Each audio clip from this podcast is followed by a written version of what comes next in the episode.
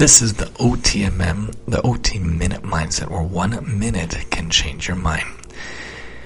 I was a big fan of my corner in the room. I share with three other OTs and a PT. Thank God it's a nice sized room.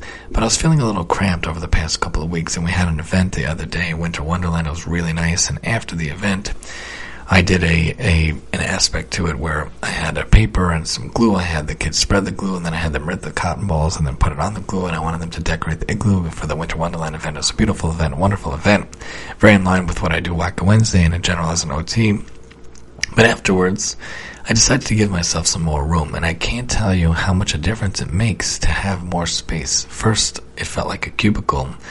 You know, I have my little corner, my little box. I'm boxed in on one side from my coworker to the right, and then the other one is next to like the mats and whatnot. So I pushed it over uh, maybe a foot or two and the whole thing feels more open, feels more wonderful. I wonder if that would work for other people who work in cubicles, work in offices, want a little more space.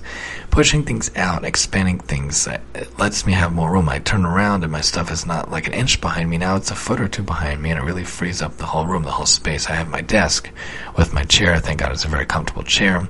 And on my desk I have my snacks and I have my knapsack right next to me, and I have the laptop and the mouse that I plug in. But giving that space, that couple extra extra inches, a couple extra feet, really, really frees up the whole space. It could work for you in your office, in your home.